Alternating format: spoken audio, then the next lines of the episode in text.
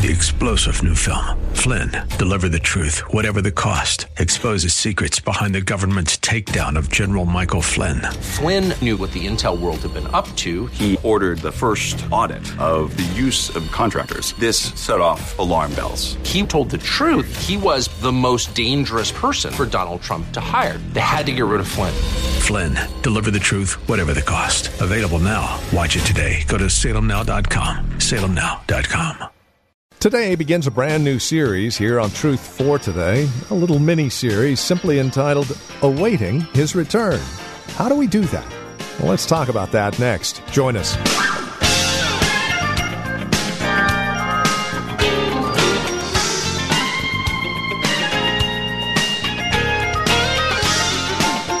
You've been redeemed, set free, liberated, bought with the blood of Christ. So, what do you do now? I mean, all of this is taking place that you might have eternity with the one who purchased you, our Heavenly Father. In the meantime, what are we to be about? Awaiting His return is the title of our series. Today, How to Live Until Jesus Comes. It's a practical look at how we live our lives as Christians until the return of Jesus. Join us for today's broadcast of Truth for Today. Here's Pastor Phil Howard. I want to speak on uh, how to live until Jesus comes. How to live until Jesus comes. And uh, five ways we ought to be living. Number one, we ought to be waiting as those who know that the king's coming will be unexpected. That's number one. Number two, we ought to wait as stewards who must give an account of our service. We ought to wait as stewards who must give an account of our service. Three, we ought to wait but be prepared for a long delay. Fourthly, we ought to wait as a slave who must take his master's goods and make them gain a profit. And finally, we ought to wait while showing compassion on the king's brothers and do this unselfishly and unconsciously. And you'll see this in the text. We should be waiting as those who know that the king's coming, no matter when it happens, will be unexpected. Unexpected. Verse 36. He's talked about an outline of the last day events abomination of desolation. And everybody's got a theology on how this is going to work out. But then, after he's explained this, he, in a series of about four parables, he just starts saying, This is what I want you to be doing when I come. This is the attitude I want you to be living with. Listen to what he says 36. No one, including Harold Camping, knows about that day or hour.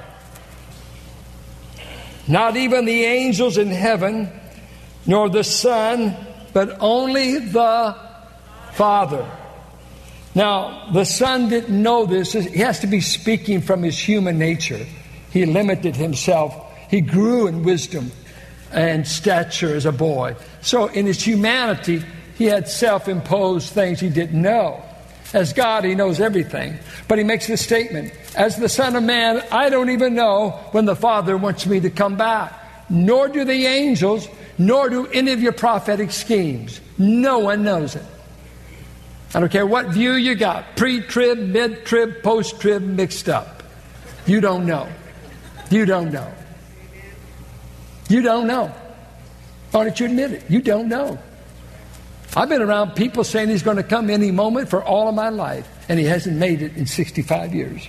He hasn't made it in 2,000 years. He just hasn't showed up.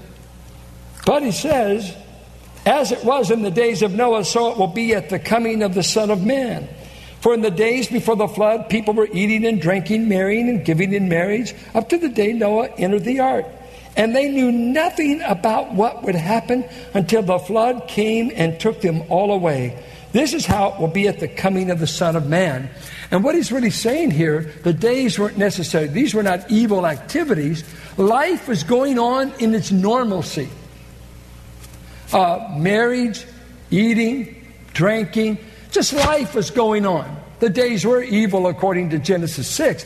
But he's here, these things are not evil. He's just saying things were just going on. Bills were being paid, kids were being taken to music lessons, others' life is just going on. And nobody announced a month from now the flood hits. Nobody said, Ooh, the, I've noticed a change in the weather, something strange. None of that. Not a clue. And all of a sudden, the flood waters start. It's over. It's happened. And in the midst of their normal way of living, boom, the flood comes. He said, That's the way I'm coming back again. Nobody will be expecting it, nobody will know the time. Then he gives some illustrations of what will happen. Two men will be in the field, one will be taken and the other left. Now, some say they're taken in judgment, some say they're taken to blessing. It's not qualified, they're just taken. The idea is separation will take place. Good, bad, whew, it's going to be an immediate separation. Two women will be grinding with a hand mill. One will be taken and the other left. So there will be immediate separation. Then he goes on and gives the illustration of the thief. Therefore, keep watch because you do not know on what day your Lord will come. But understand this if the owner of the house had known at what time of night the thief was coming, he would have kept watch and would not have let his house be broken into. So you also must be ready because the Son of Man will come at an hour when you do not expect him. That's the principle he's laying down. Now, he's going to illustrate after this what he wants us to do, but hear me. You don't know when the Son of Man may come. Did you know what? It might be today, it might be tomorrow, and it might be a thousand years from now. You don't know. Oh, it's got to be soon. That's the crowd I've run with. I, I had a prof in school that kept the thing on his uh, uh, desk. It was, it was. Perhaps today. Is that right? Could it be today? This crowd over here is thinking it over. Perhaps today. Yeah. Uh, could you put on there perhaps 100 years from now? Can we last another 100 years? We've had parts of the church for 2,000 years saying we can't last another year another decade. It's too bad. It's too bad. It's too bad. It's too bad. It's too bad. It's too bad. We're still here. 1948, Israel becomes a nation. This is it. He's going to come any moment. That's it. Get ready. Get ready. Get ready. Go stand on a tall mountain and start jumping because we're going. Hadn't showed up unless I missed it. He said, I'm just telling you, I'm coming back, and I'm not going to let you know when, but I will come when you're not least expecting it, and it's just going to break through just like the flood. It's going to come just like a thief that nobody anticipated. You don't wait around and, and leave out hot chocolate for a thief coming. You don't know he's coming.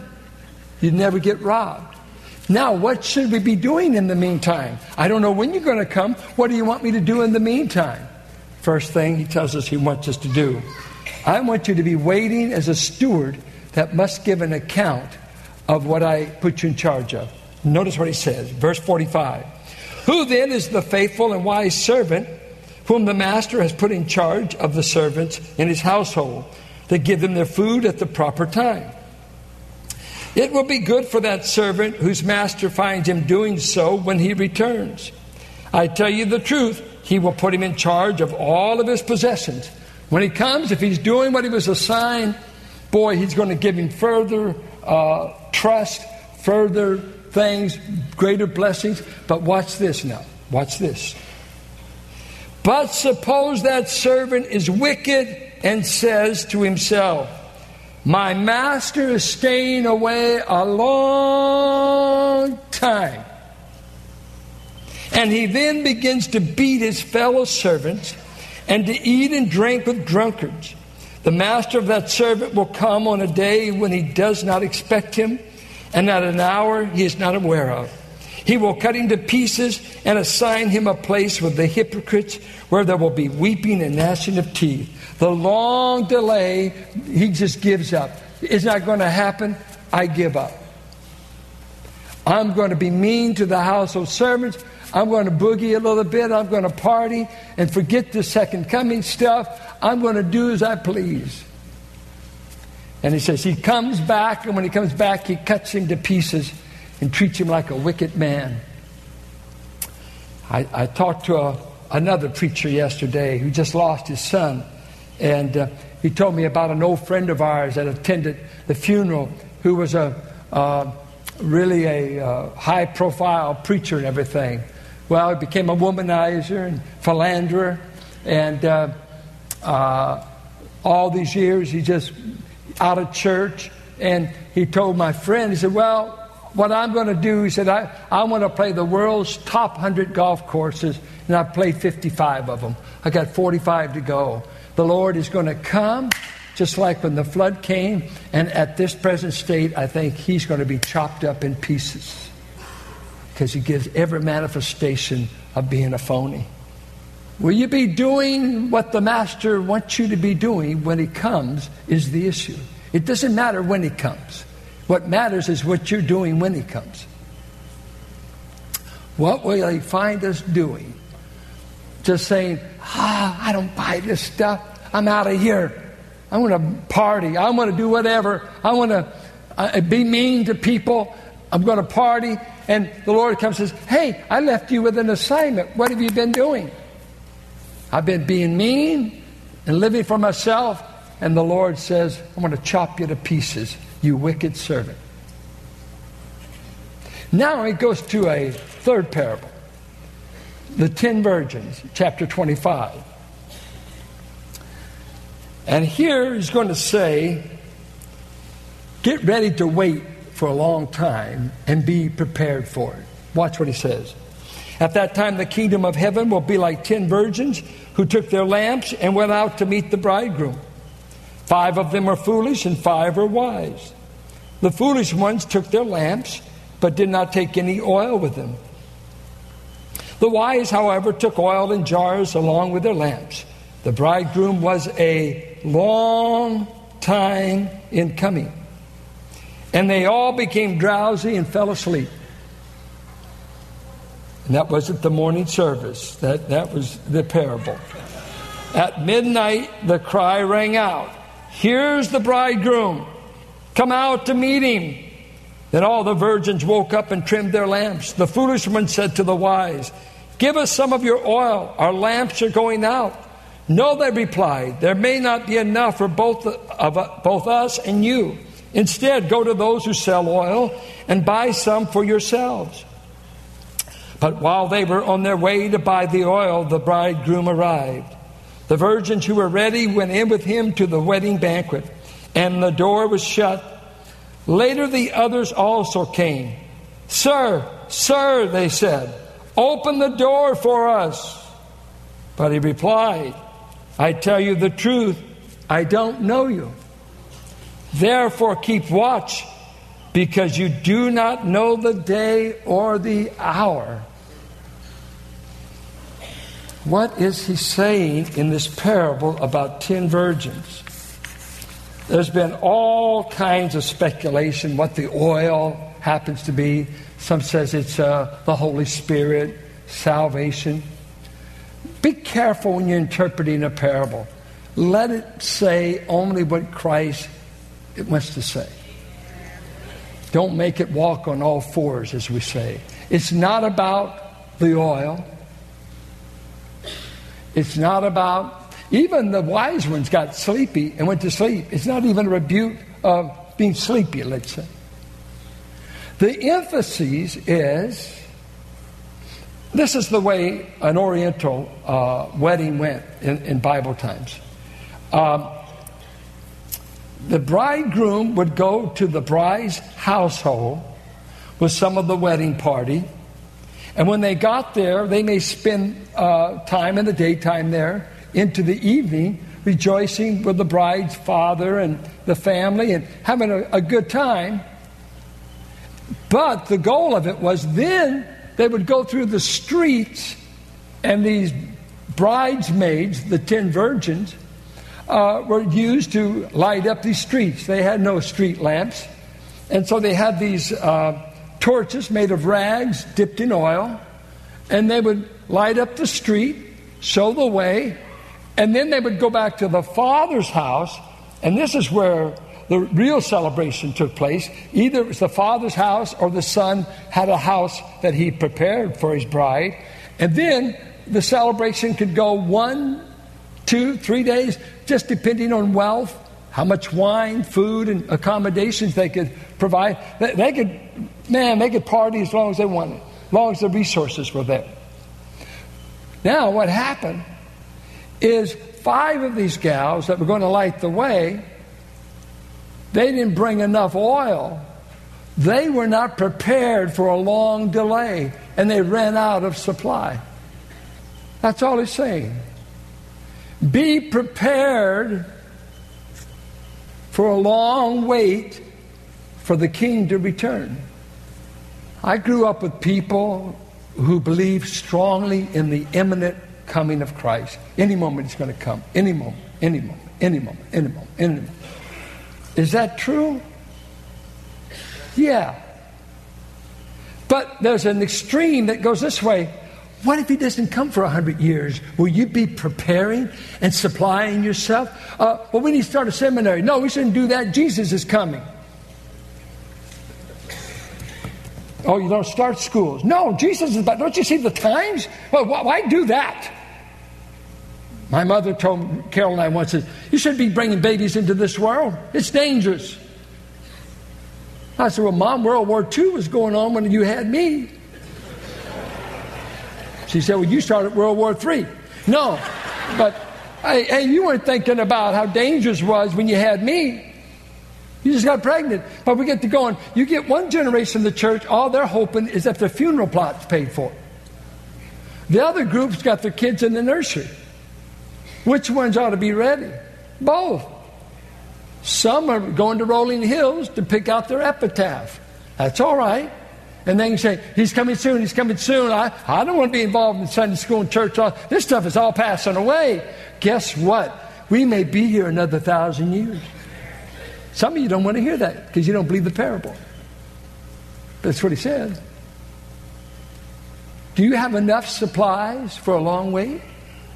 See, I, am afraid for some so called Christians I see, uh, they won't read through the Bibles this next year.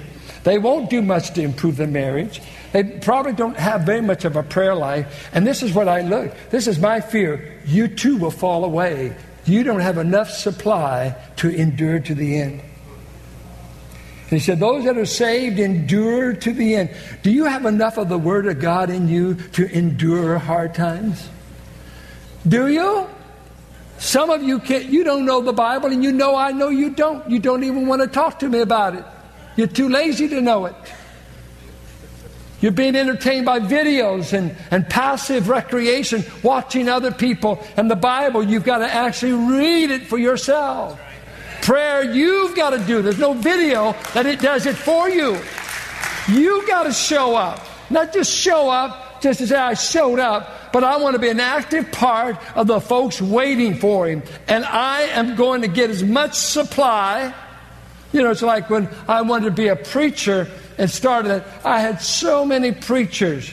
Thank God for my daddy and my sister back there, my brother. But they said, son, at 18, you need to get a wife and start pastoring. You're a kid preacher. You already can preach better than most of the guys you're running with. You don't need to go to school. And my daddy said, son, we've got enough ignorant preachers. Go to school. We've got enough ignorant, corn fed preachers, is what he said, because he's a country boy. God doesn't anoint ignorance. Some of you, you think you're anointed? No, you're just stubborn. Nobody can change your mind. Boy, it was something. By the time I got in Bible college, see, I heard people saying, Jesus is coming soon. You better win souls as soon as you can. He's coming any moment. What are you doing over there going to Bible college? Don't you know Jesus is coming? Well, I like to know the book of Romans in the meantime. Whew. Aren't you living like he's going to come in a moment? Yeah, I am. I'm getting all the oil I can in my soul because it might be a hundred years and I want to be full of the Word of God whenever he comes. I want to be full of the Word of God. Some of you act like the church couldn't last another hundred years. Yes, it can.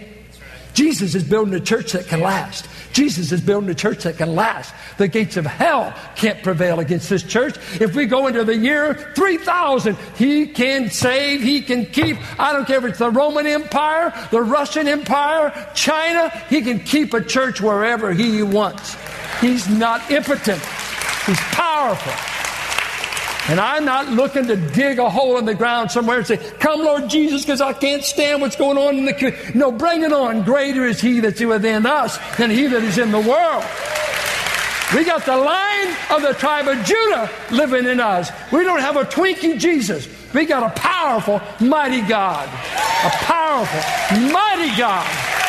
Quit telling me we got to get out of here because we can't make it in this world. We can make it as long as He said, I'll be with you to the end of the age.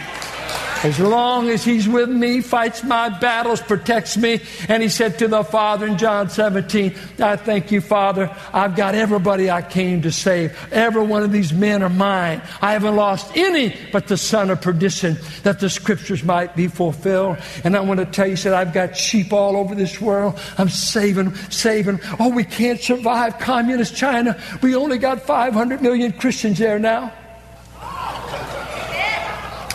Well, how could that happen? It's unlawful. Well, making laws doesn't keep Jesus from saving. He can save behind any curtain he wants. He can save. Uh, well, being in this church, I met some saints uh, a few weeks back. One's from Pakistan, one's from Iran, another's from Iraq. Well, you're not supposed to be saved. You're supposed to be Muslim. Said, I'm saved, mister. Jesus found me in Iran. Jesus saved me in Tehran. Jesus saved me in Pakistan. I said, man, that's almost as bad as where we grew up. You're not supposed to get saved where you grew up, but Jesus is building a church. We got to quit acting like the church just can't last. It can last as long as the head of the church gives us strength and he wants us here. Those who endure to the end shall be saved. Now, some of you don't have enough oil for the end because you're running on fumes. You're running because uh, the only thing they did wrong is they didn't have enough supplies because the uh, bridegroom stayed in the house too long. He's having a good time with all the party festivities, and uh, their only crime was we don't have enough for a long wait. Now I ask you, church, if I called a prayer meeting tonight, would you make it? There's three. Okay. Go ahead. The rest of you bow your head. We know you won't be here. I know I've called them. You don't show. What do you think we pray for? Keep you guilty? Give you something else to do? Now, we're talking about those things that maintain us. Things that, what do you do to grow? Some of you see, America is dying on entertainment. It's dying on passivity. Our kids are obese, they're out of shape, and they're drinking five cokes a day, and they've done, done, never done an ounce of work in their life. We wonder why we're all getting fat. Because America is sitting in front of a tube, and many Christians not engaged. We just say, "Come, Lord Jesus." What are you doing in the meantime? I'm just saying, "Come." That's not the assignment. He knows when to come. He told you to be in charge of the house, and He told you, you better be ready. And if I delay my coming, you better have enough oil for a long wait. And this is Truth for Today with Pastor Phil Howard. Our time today spent in God's Word to encourage you, to bring you truth for today. If you have questions or comments about our time together, we would invite you to write to us. You can either visit our website and drop us an email, write to us via U.S. mail, or give us a call. Another way to reach out to us with your questions would be to simply record them on your voice memo app on your smartphone and then email that audio to tftquestions at valleybible.org. Our phone number is 855 833 9864. Our website, truthfortodayradio.org. And if you're writing to us, the address is 1511 M. Sycamore Avenue, Suite 278, Hercules, California. The zip code is 94547. If you have questions about the ministry of Truth for Today and how we are funded to air on this radio station, we would love to talk with you. We are listener supported, quite simply, and no gift is too small, no gift is too large. Whether it's a one time gift or a monthly gift, it all goes back into the radio ministry, ensuring that it airs on this radio station. So, would you consider that as you reach out to us here at Truth for Today? One other note as we close out our time together today if this broadcast and this ministry encourages you in your walk with Christ, and you happen to be looking for a church that does just that, we would invite you to contact valleybible.org. Pastor Phil is pastor emeritus at Valley Bible Church in Hercules, and while he is no longer in the pulpit, we are still very much a part of this church body, and we would invite you to come and join us for worship. For more information, again, valleybible.org or call 855 833 9864. And then we invite you to come back and join us next time for another broadcast of Truth for Today with Pastor Phil Howard.